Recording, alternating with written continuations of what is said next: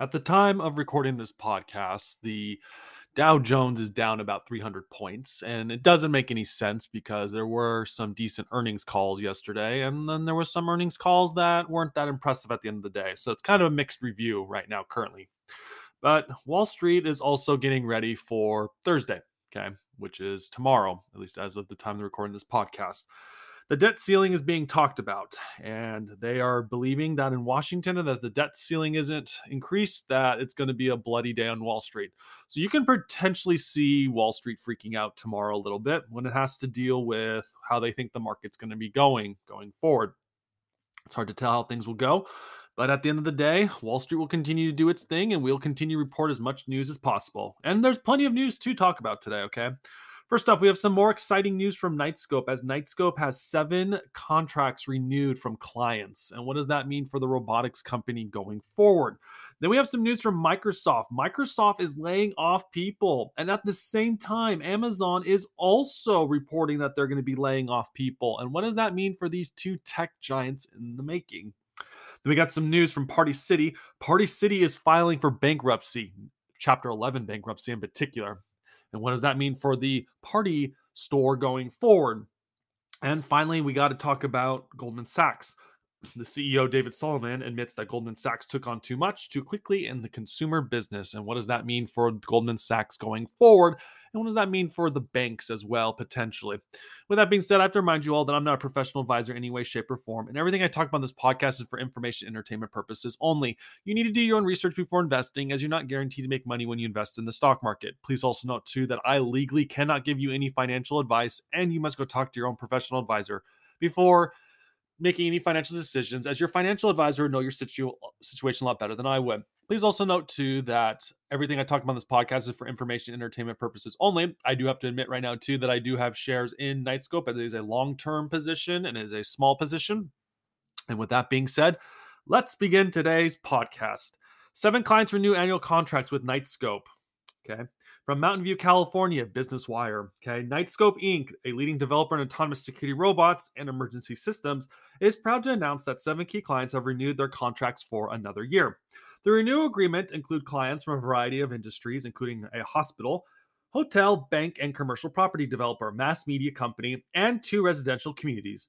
Knightscope's innovative products and services have enabled these clients to reduce crime rates and improve security operations at the respective facilities.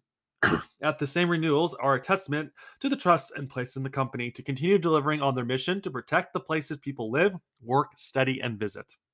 Continuing on the article, says, quote, ongoing renewals from our client base, some going into their fourth, fifth, and sixth years, validate the premise of our machine as a service business model, recurring revenue for a recurring societal problems, to William Santana Li, the chairman and CEO of Knightscope. Quote, we are grateful to our clients for working with us to take this cutting edge technology from movie screen science fiction to mainstream fact. Knightscope is a leading provider of autonomous security robots and the recently acquired blue light emergency communication systems.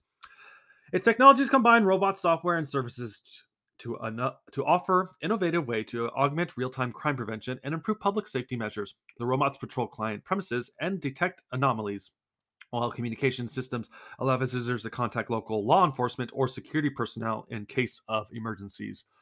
Excuse me. You know, Knightscope continues to grow. And of course, at the time of this article, last I checked, Knightscope was pretty down, at least at the time of recording this podcast. Knightscope is doing everything they can to grow, and Wall Street just continues to ignore, which is fine. Okay. We are still waiting for Knightscope to announce soon, and this is on the federal government side of things. And I wouldn't be surprised if the federal government decides to announce this after the the budget deficit increases if it does increase this Thursday. But we're still waiting for the federal government to announce that Knightscope can sell to the federal government. That would be huge news for Knightscope coming forward. But at the same time, it is still a waiting game. And Knightscope continues to make moves, and Wall Street continues to ignore the company, which is fine. That's their choice at the end of the day. But Knightscope is going to face a crossroads eventually. The crossroads of can Wall Street continue to ignore it, or can Wall Street can it's either they can or they can't at this point anymore. That's the crossroads that's eventually going to happen. Knightscope continues to grow. I mean, they keep announcing new contracts every so often. And there's at least some, at least every week, it seems like, in the making, there's some type of news. That there is a, co- a client that's signing a new contract, or there's news like this that says old clients are resigning. It's only a matter of time. And if that happens, and obviously, like I say, at the end of the day, this is not financial advice, but it will eventually come to a point where Knightscope can no longer be ignored because they are somewhat growing. Now, what's going to be interesting is next month in February, they'll actually get to announce their earnings. I don't know what date that is exactly, but when they do finally announce earnings, that will be a big deal because it means we get a better understanding of how Knightscope will be. Then, what's going to be extremely interesting is in next quarter, for this quarter's earnings, Knightscope will be able to announce the true effect of having case emergency systems in their their reports. Okay, remember Knightscope bought out Case Emergency Systems about halfway through the third quarter, I think it was, of last year. And then halfway through the fourth quarter, they closed the deal. And this quarter, starting on January 1st, is when Knightscope is officially having Case Blue Light Emergency Systems in their reports in the making. So, come second quarter of this year, we'll finally get to see the effect. It's looking somewhat positive. You'd have to look at the financial statements from the recent filings on the combined company. But in time, we'll actually get to figure out what the heck is going on. So, speaking of companies and having somewhat of troubles, though, Microsoft is laying off 10,000 employees. From CNBC, Microsoft said Wednesday that it's letting go of 10,000 employees through March 31st as the software maker braces for slower revenue growth. The company is also taking a 1.2 billion charge in its fiscal second quarter, which will result in a negative impact of 12 cents to adjusted earnings per share. Alphabet, Amazon, and Salesforce are among the technology companies that have lowered headcount in recent weeks. The contraction comes after demand for cloud computing and collaboration services picked up at the enterprises, government agencies, and schools encourage remote work to reduce COVID exposures. Rising prices have, prom- have prompted companies to become more careful about technology spending, hurting prospects for the tech stocks that outperform other market sectors year after year. Now, Microsoft and its peers are taking stock in July, Microsoft said it will trim less than 1% of employees. In October, it confirmed that additional round of job cuts that reportedly affected fewer than 1,000 workers. Excuse me. I'm confident that Microsoft will emerge from its storage and more competitive CEO. The CEO told employees in a memo and was and was posted on a Microsoft website. The move will reduce Microsoft's headcount by less than 5%. And the employees will find out this week if they're losing their jobs and that he wrote. Microsoft shares moved modestly higher at the US Open after the announcement. The workforce adjustments will hit all teams and geographies and will impact coming to sales and marketing than engineering, a company spokesperson told CNBC in an interview. Employees in the US are eligible for benefits will receive severance and above the market in six months of healthcare and stock vesting, along with 60 day notice before the work ends, Nadella wrote. Nadella reiterated trends in the business climate that he was described in recent months. Quote, as we saw customer accelerate their digital spending during the pandemic, we are now seeing them optimize their digital spend to do more with less, he wrote. Quote, we're also seeing organizations in every industry and geographic exercise cautions as some parts of the world are in recessions and other parts are, are anticipating one.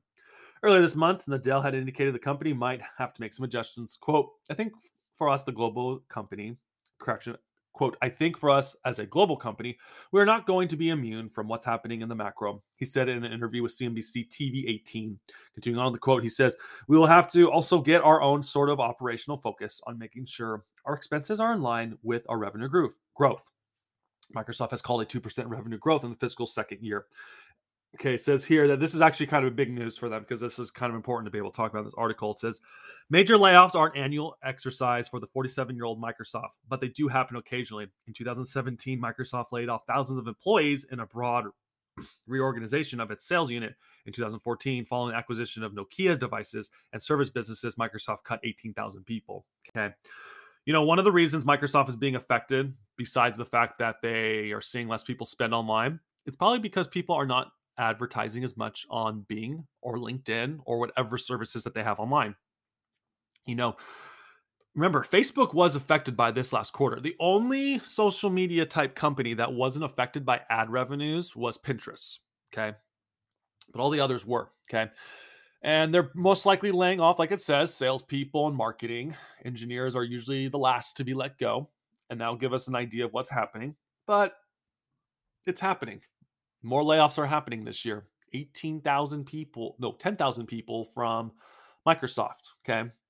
And not only is it happening at Microsoft currently right now, it's also happening at Amazon. It says here Amazon to to set begin new round of layoffs affecting more than 18,000 people. 18,000 people at Amazon now, okay?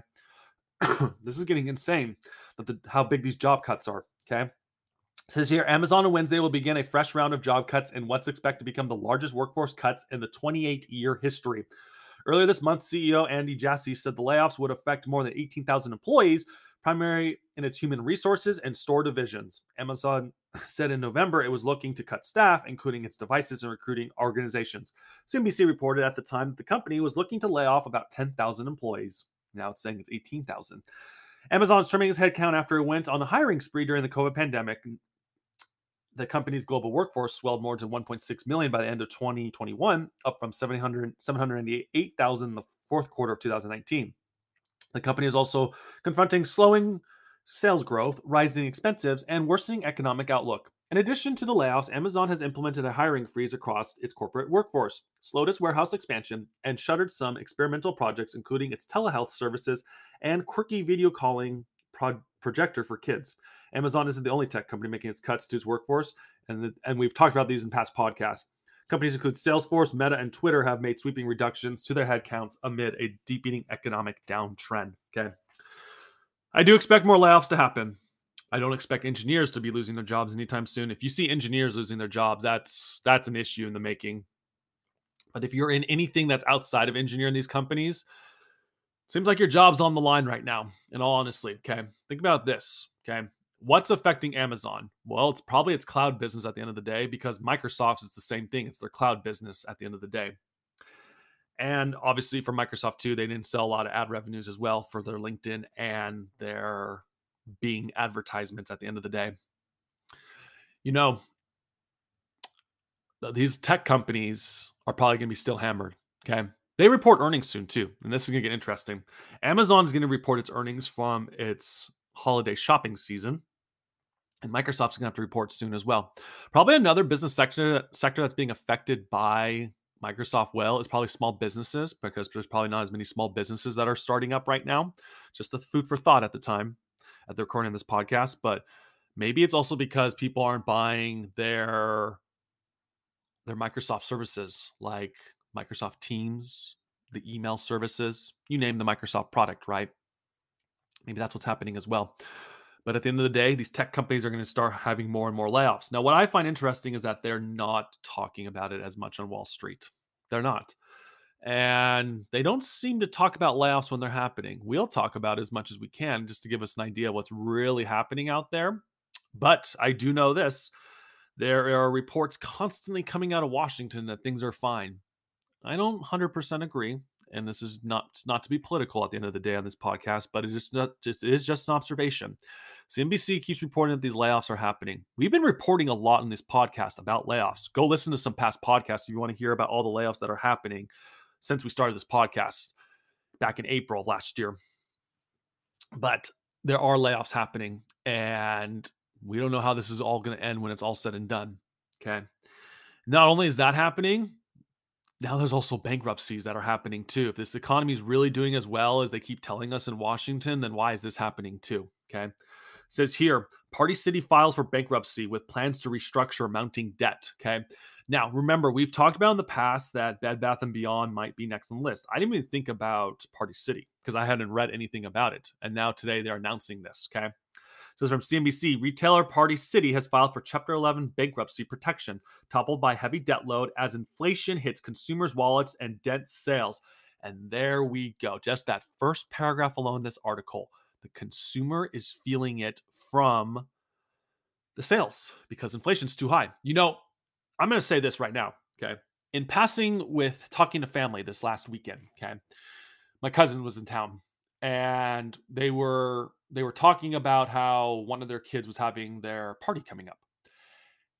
I remember hearing this. I, I was kind of busy with doing something at the time, but I remember hearing this distinctly. Okay. I was told that it's getting too expensive to do anything that isn't like a home base type party. Okay. Think about that for a second. People And that's just one tiny example. But I just heard that and I was like, huh, interesting note. I'll keep that in mind. Okay. People are probably feeling the inflation hit right now. Okay. And if they are, that means parties are not going to be held in big establishments. You would think Party City would be not as affected by this, but seems like it. Just food for thought right now. Okay. Just just think about that as we continue reading this article. Okay because like i said this is just one sample size i mean if i had like a bigger sample size it would be more noticeable right? But uh, like i said it's just funny how that event happened and then party city's announcing this a couple days later so. Continuing on it says the company said wednesday it struck an agreement to reduce its debt and has already received support from a group holding more than 70% of its first line debt to move forward with its bankruptcy plans according to the court papers and a filing with the us securities and exchange commissions Party City has secured a 150 million bankruptcy loan and will seek approval on Wednesday from the U.S. Bankruptcy Court in the South District of Texas to use half of its funds to immediately pay wages and vendors, among other expenses. The bankruptcy petition filed late Tuesday comes as consumers fall under pressure and the retailer's debt continues to weigh on the business. As of September 30th, the company said it had 1.7 billion in debt.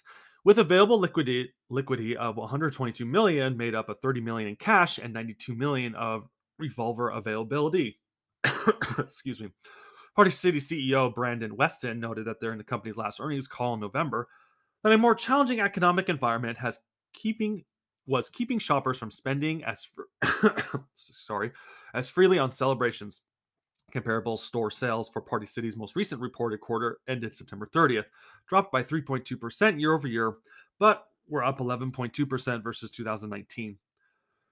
To manage through the tougher period, Weston told investors that Party City would cut costs by 30 million. He said that that would include reducing its corporate workforce by 19%. And there's another example of the workforce being cut by just by Party City, 19%. Okay. It says here in court papers, of, of the counseling firm AlixPartners, the company's chief restructuring officer noted that continued and historical infl- inflationary pressures and declining stock price led to the company and its team to advisors to move forward with the restructuring under bankruptcy so they can fix their balance sheets and avoid liquidation.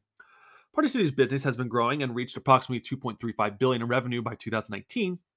However, the pandemic weighed heavily on the company as nationwide lockdowns meant stores were closed and demand for party items temporarily dried up.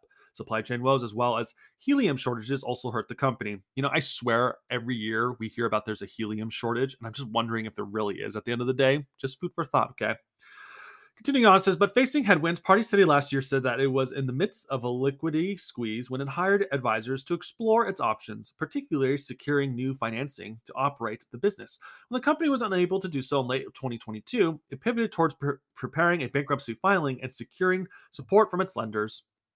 Jonathan Reed, a credit analysis for Fitch Ratings, said Party City filed for bankruptcy as it saw two challenges ahead rising interest rates and the threat of slower retail sales. Yet, unlike other retailers that have filed for bankruptcy, he noted his business remains stable and anticipates Party City will emerge from bankruptcy as a stronger company with a smaller store footprint. Party City approximately operates 823 stores, of which it owns 770, according to court papers.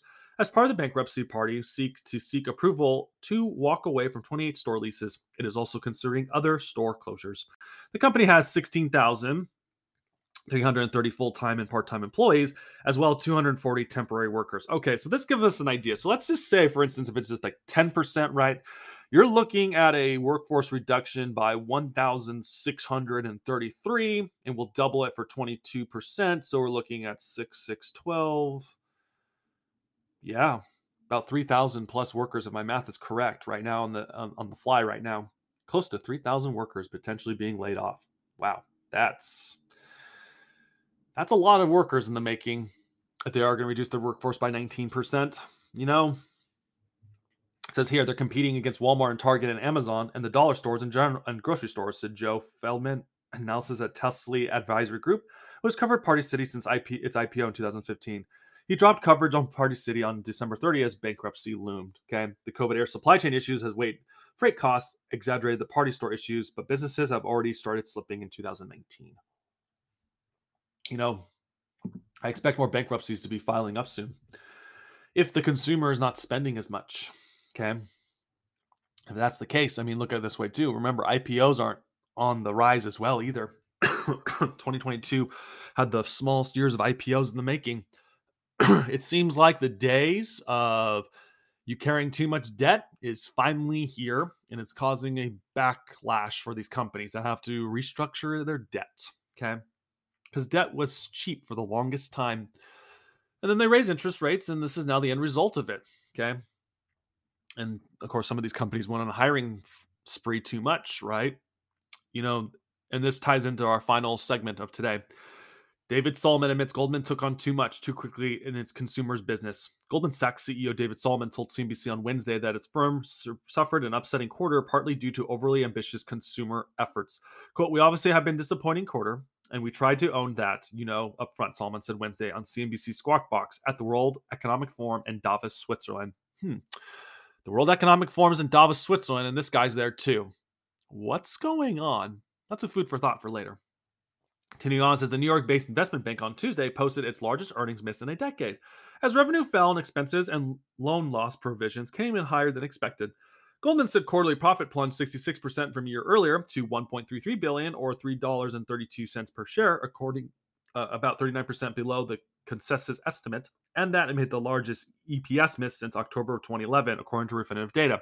Quote, in the consumer platform, we did some right things. We didn't execute on some other, Solomon said. We probably took on more than we should have, you know, too much too quickly. Building and expanding its customer banking business has turned out to be more challenging than expected.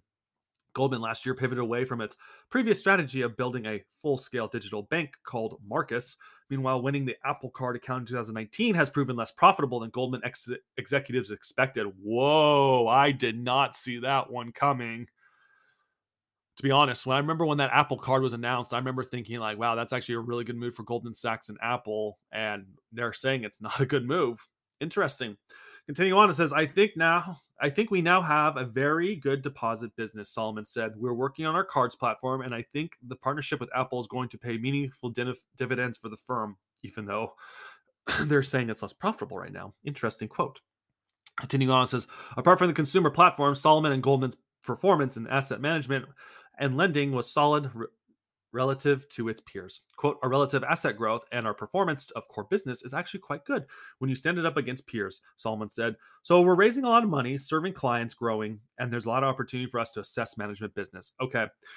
This is what I have to say to the lovely CEO of Goldman Sachs. If your company's doing as well as you think you are, why are you having to lay off people? Okay why is it that Morgan Stanley is actually doing a lot better than you are right now? They're almost they're not in 100% of the same business, but Morgan Stanley does compete with you when it comes to IPOs if I'm not mistaken.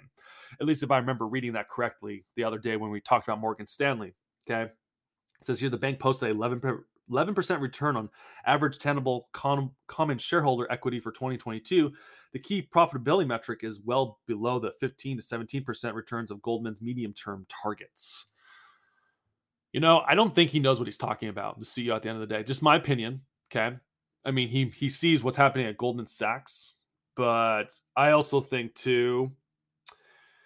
I think Goldman Sachs is pretty screwed for the next few months, and th- and this is why. Okay, if IPOs do not return, that's like the bread and butter of Goldman Sachs's IPOs, and there hasn't been a lot of news this year of upcoming IPOs. Okay, think about this. In the past, there was huge news about Beyond Meat that when it was going public, and I think was it WeWork?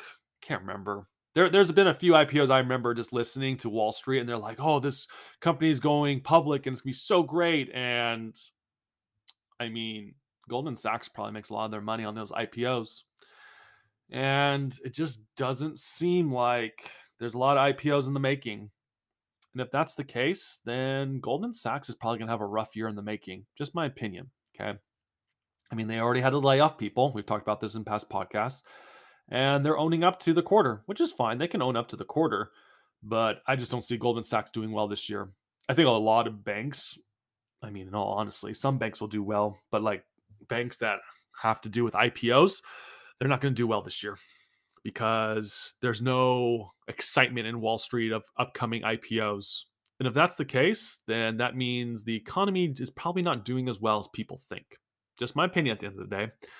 And if that's the case, then you can expect Goldman Sachs not, like I said, not to have a good year. And maybe next year in 2024, they'll have a good year. We'll find out in time because, like I said, Wall Street's not talking about IPOs right now. And if that's the case, the market could be in for a bumpy ride this year. And it's only January. It's only January right now as we talk about this right now. We'll keep an eye out for more just to know what's happening. But, you know, the news today, besides the fact that Knightscope is having uh, some positive news, it's looking pretty uh, dark right now. But then again, remember, fear does sell more. So maybe that's what they just want us to focus on for today. Or maybe that's just the big news that's happening for today. So I don't know. Keep an eye out for Goldman Sachs, guys, because Goldman Sachs will give us an idea of what's really happening in the economy going forward. So I'll leave it there. With that being said, thank you so much for listening to this podcast. Hope you have enjoyed it. If you had, please like and subscribe to this podcast. Every like and subscription helps grow this channel, so we'll be able to keep talking about events that are happening on Wall Street or that Wall Street isn't willing to talk about because they don't have always have the time to talk about. Please also continue sharing this podcast with friends or family, as it has helped grow this channel, so we'll be able to keep talking about these events to my fellow podcast listeners who have been loyal fans. Thank you so much for continued support and continuing to share this podcast. You have helped grow our podcast to be able to reach out to as many people as possible. With that being said, thank you so much for listening to today's podcast today. Thank you and goodbye.